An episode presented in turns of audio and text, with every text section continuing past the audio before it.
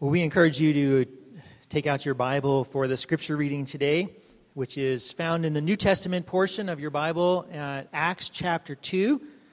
We're going to read a couple of sections beginning in verse twenty-two. If you don't have a Bible, there's one in the pew, and the page for that, for our scripture reading, is found uh, on page nine ten. Uh, and as well, if uh, we would like that Bible, if you don't have one, um, to be your Bible. You put your name in it and take that home. We love to give away Bibles to those who don't have them.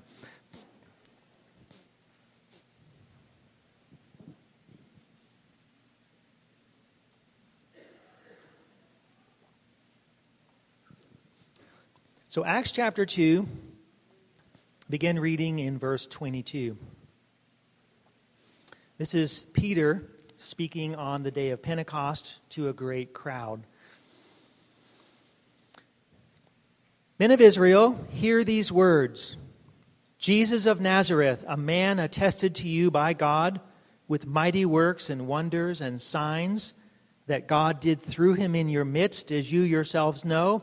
This Jesus, delivered up according to the definite plan and foreknowledge of God, you crucified and killed by the hands of lawless men.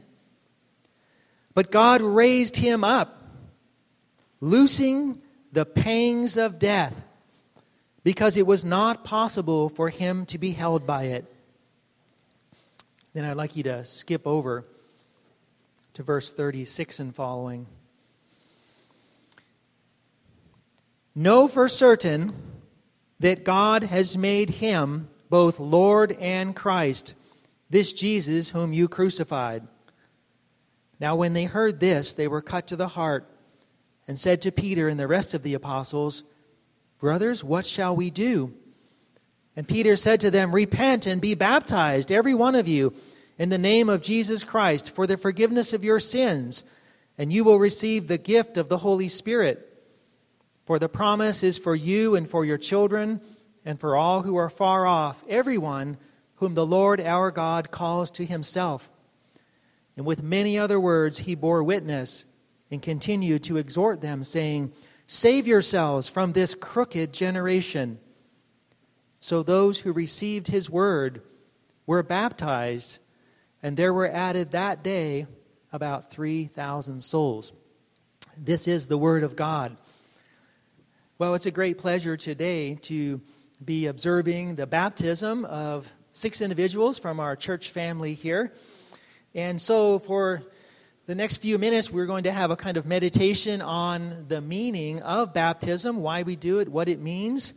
And um, so I'd like to spend a few moments on that and as well give a kind of exhortation, uh, both to those of us who are here as well as those who are uh, the candidates for, for baptism. I'd like to begin by thinking with you about baptism. When we turn to scriptures to find out what the meaning of baptism is, we learn that Jesus himself established baptism as a symbolic act of initiation into the Christian faith. Uh, you can see this really clearly in a passage such as uh, Matthew twenty-eight, which we know as the Great Commission, one of the last words the Lord gave to his church.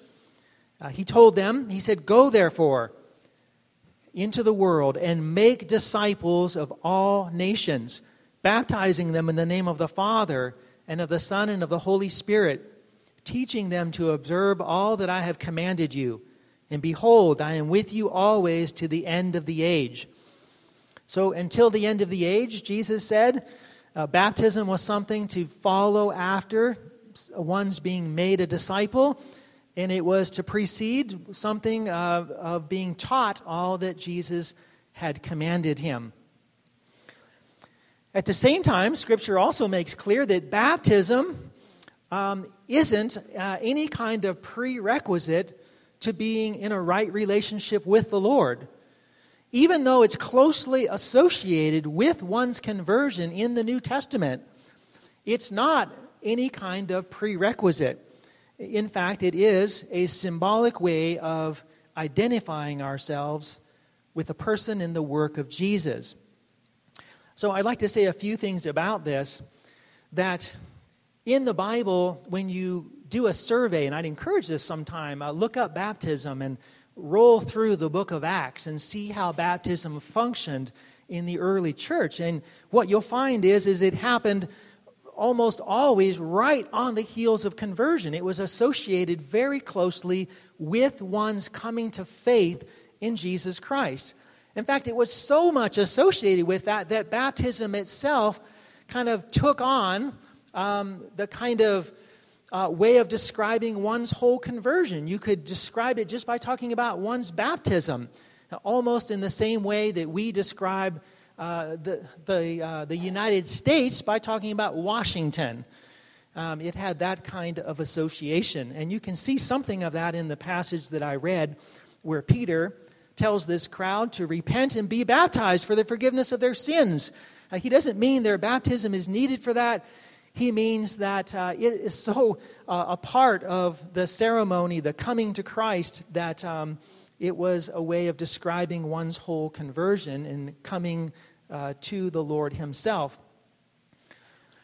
One of the things that baptism does is it demonstrates something. And in Scripture, the Lord is, for our benefit, is very big on symbols. Uh, you've heard this a lot here. But I'm amazed at how often in the Bible, Old and New Testament, the Lord uses symbols as a way of kind of reaching and speaking to our soul beyond the words that he gives us as well. He gives us words and often symbols to add a kind of richness and depth uh, to those words. So one, for example, if you think of in the Old Testament when God wants to reveal his name, Um, his kind of personal name, if you will, uh, a name that's going to probably more dramatic than any other name, going to just be, speak of his character, uh, his name Yahweh, which means I am. Uh, I have the power of being within myself. Uh, I am who I am. I'm not dependent on anyone else or anything else. I hold all the power in the universe. I hold it. I have it. Nothing is outside of me that I need it. He not only says that, but he demonstrated it to Moses. He says that in the form of a, a fire in a burning bush. And the fire wasn't burning the bush like we think of it as consuming it. The, the, the uh, text actually says that Moses was really curious about this. He went over and looked, and behold, the bush was not being burned up because the fire had its own energy. And it wasn't needing wood to be consumed. It had the power of being in itself.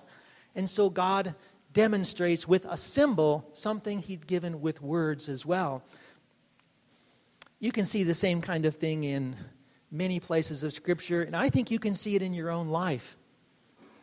I heard this week uh, someone had told me how, giving a kind of testimony to me of how Um, a number of years ago, they had really come to realize how idolatrous many of their hobbies were, that they were just running and doing hobbies, and they and uh, it had become an idol in many ways for them personally. And, they, and he said that, you know, every time I went by my shop and saw those unfinished hobbies, it was a symbolic, powerful word to me, kind of a, kind of a parable of what I was really doing in life.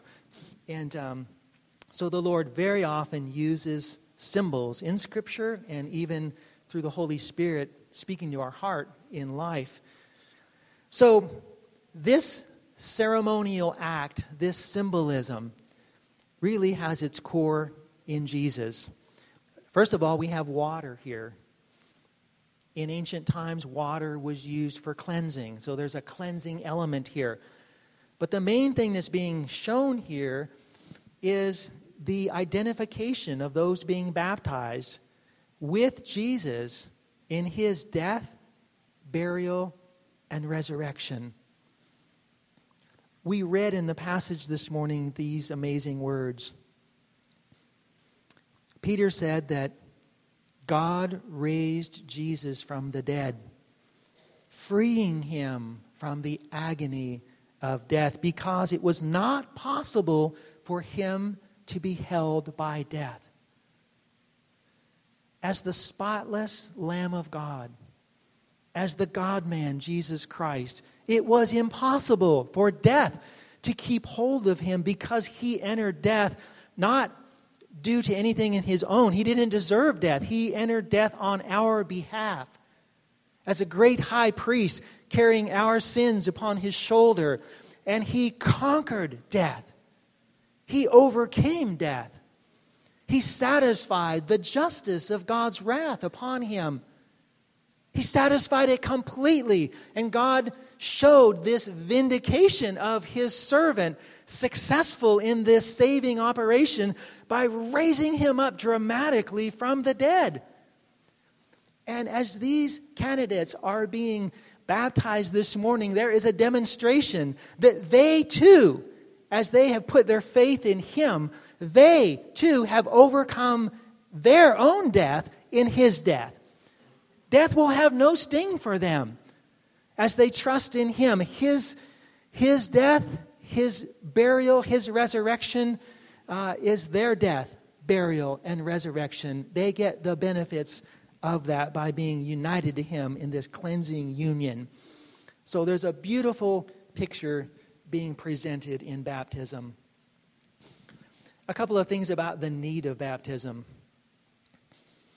Even though it's not a prerequisite to salvation, baptism is important. It's an important act of obedience. It's often the first step of obedience. Uh, the Great Commission puts this forward pretty clearly.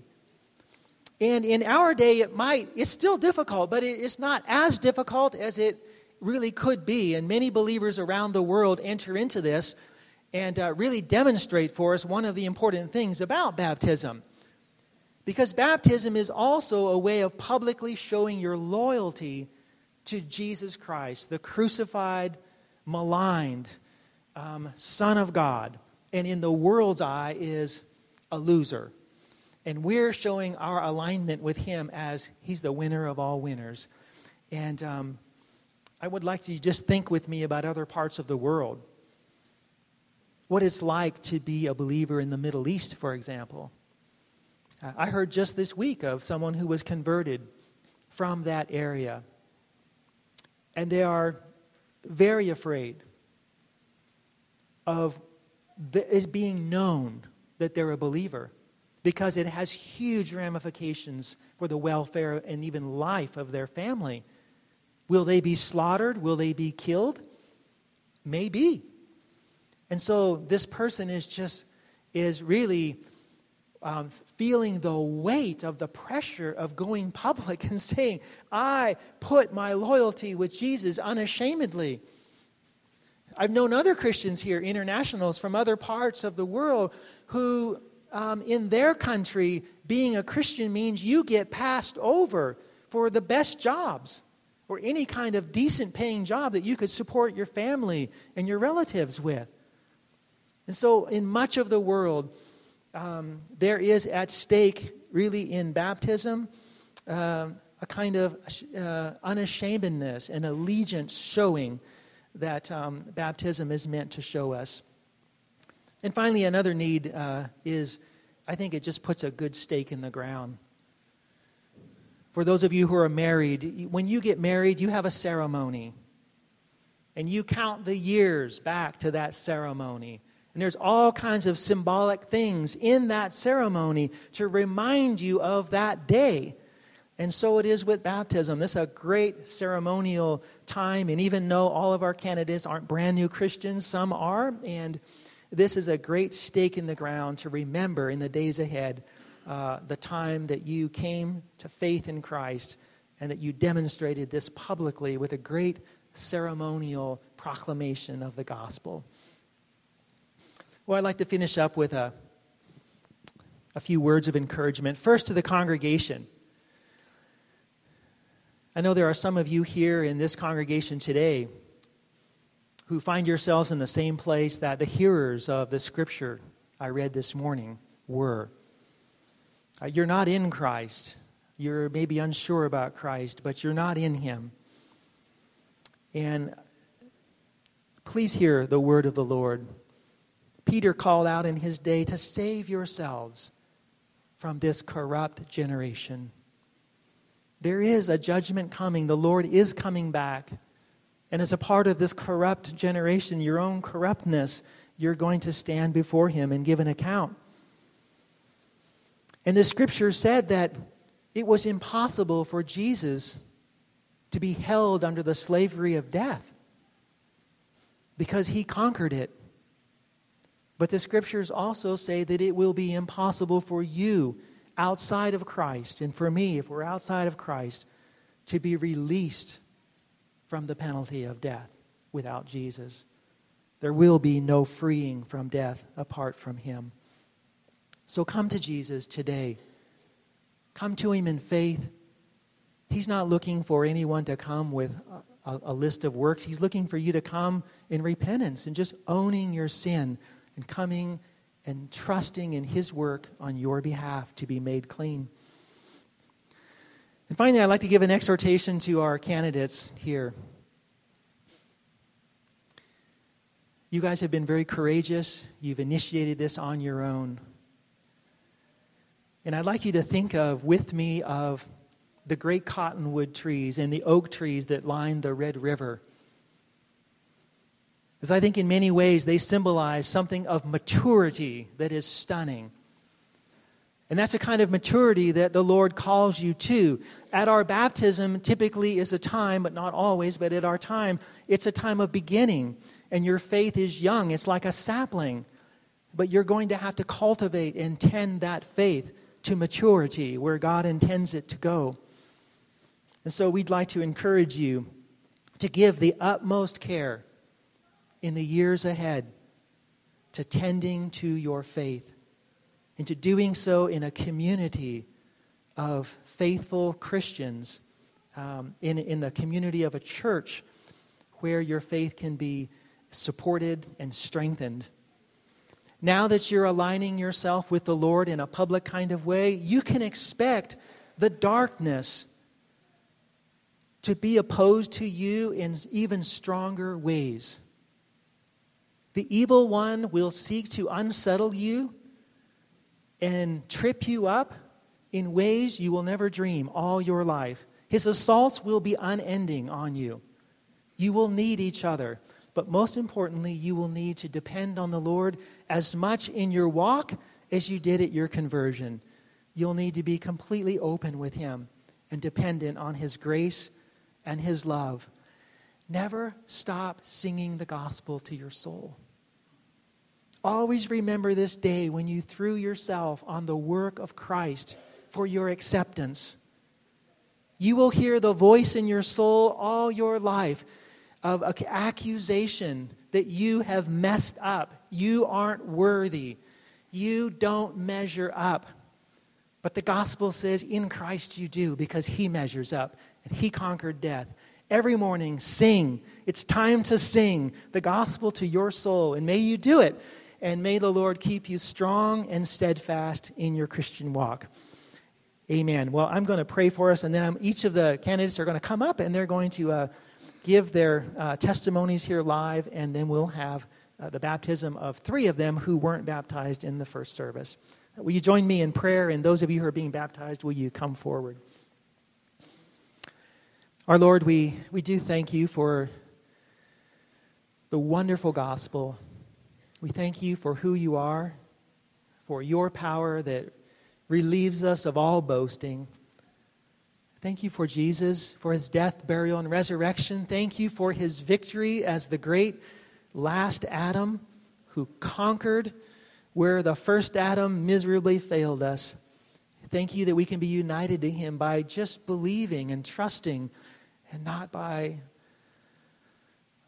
a long list of do's and don'ts that we can never do. So Lord, bless, we pray, Uh, the remainder of this time and these baptisms. In your name we ask it. Amen. So I want to be sure and remind you to be sure to be sure to introduce yourselves as you give your testimony. Good morning.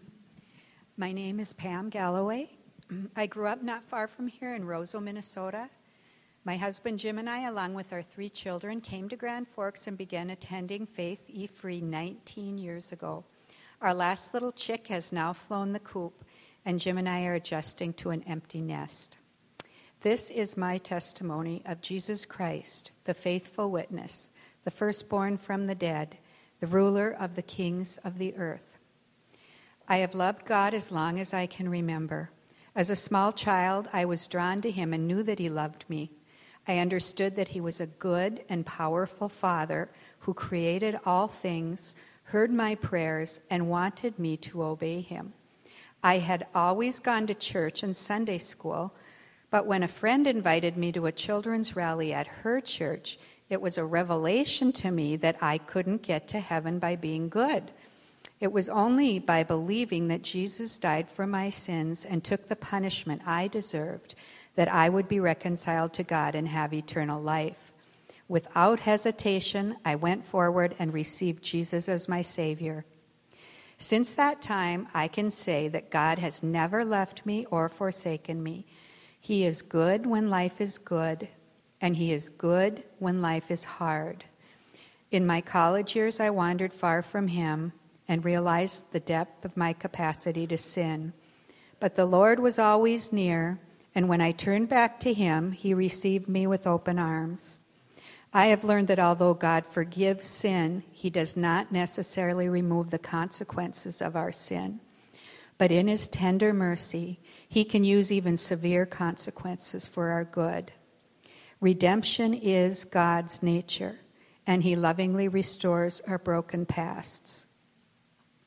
I was baptized as an infant and confirmed in the Lutheran Church.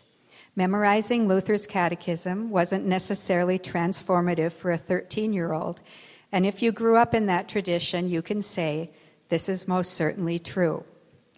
God has been prompting me for some time now to be baptized as a believer. Today I take that step in obedience, knowing that my salvation was long ago secured by Jesus Christ. I am here to testify that God's grace is extravagant and his mercy never fails. From Isaiah sixty-one, verse ten, I delight greatly in the Lord. My soul rejoices in my God, for he has clothed me with garments of salvation and arrayed me in a robe of righteousness.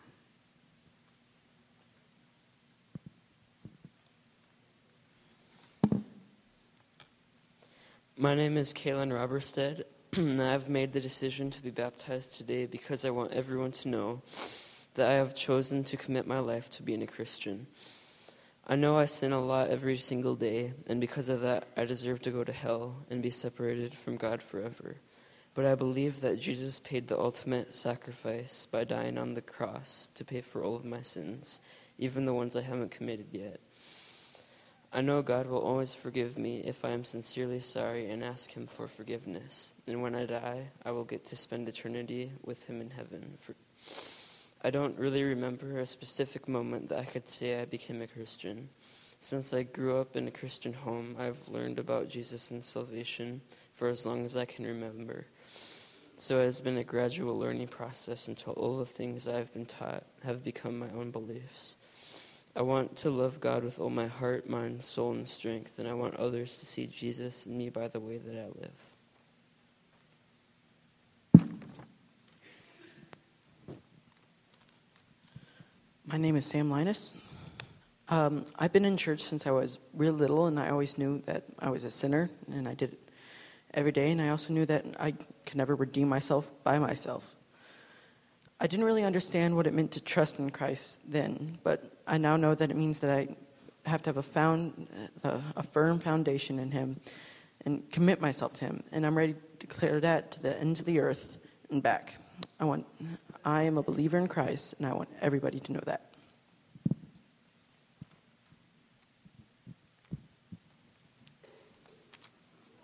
Hello, my name is Cody Williamson, and I'm here to share with you my brief testimony and why I want to be baptized. My story of coming to know Christ and placing my faith in him began at a young age. I was blessed with the opportunity to attend King's Kids when I was five at this church where I prayed to receive Jesus into my heart. Now back then I didn't fully understand how much I really needed Jesus. Growing up in a Christian family that allowed for me to attend Riverside Christian School, I began to learn more about God's Word. Knowing more about God's word and what he calls me to be showed me how much I fall short of the mark and how I can't even remotely do this on my own. To trust in Jesus alone and what he did for me on the cross, making me clean in God's eyes, really shows me how much he really loves me and that he alone can cleanse my heart of all the evil I've done. Knowing this, I know I will never be able to go to heaven no matter how much good I do. It's only through Jesus that I will go to heaven. With all he has done for me and realizing just how immense his love is for me, it makes me want to follow him and work more to become more Christ-like in my life. One of the ways I can follow him is through baptism. I want to be baptized because Jesus himself was baptized. Jesus also told his disciples to go out and baptize at the end of Matthew.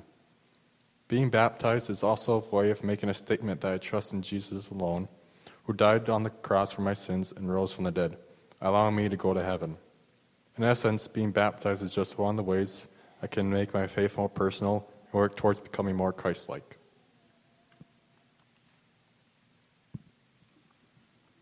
Good morning. I am Mandy Williamson, and today I would like to share with you how I came to know and follow Jesus Christ. The thought of God has never been a new concept to me, as I was raised in a Christian home and regularly attended church. I also attended a Christian school, where I was taught in a godly environment. When I was younger, my teachers would ask if anyone wanted to accept Jesus into their hearts, but I never quite grasped the concept of what that truly meant.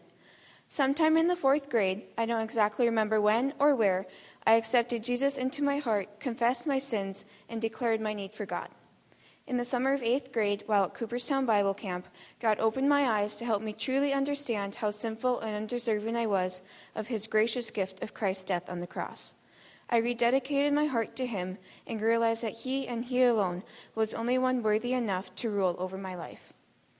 I believe that Jesus died on the cross because of my sins that put him there.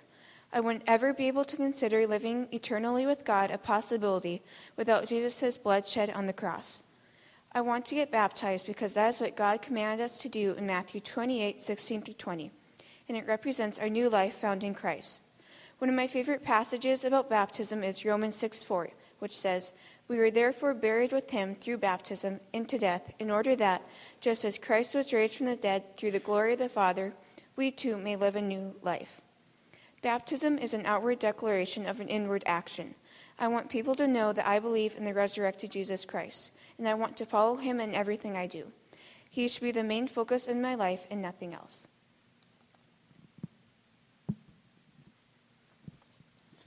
Hello, my name is Caden Connolly, and this is my testimony. So far through my life, I have learned that nothing I can do is perfect. Like going through just one day without sinning, it's not possible. I will always be a sinner and will always need Jesus as my Savior. A year or two ago, we watched this baby. He came from an abusive home and had to go to foster care. We prayed and prayed that someone would come and take him in, and eventually he went to a good home and is now living happily. This showed me the power of prayer and what God could do with my life. I mean, if he can save a little boy struggling for a home, then he can save me from my sins. And finally, the reason I want to be baptized is so I can express my thankfulness for Christ coming and dying in my place to set up an Ebenezer of sorts for Jesus, declaring my love for him.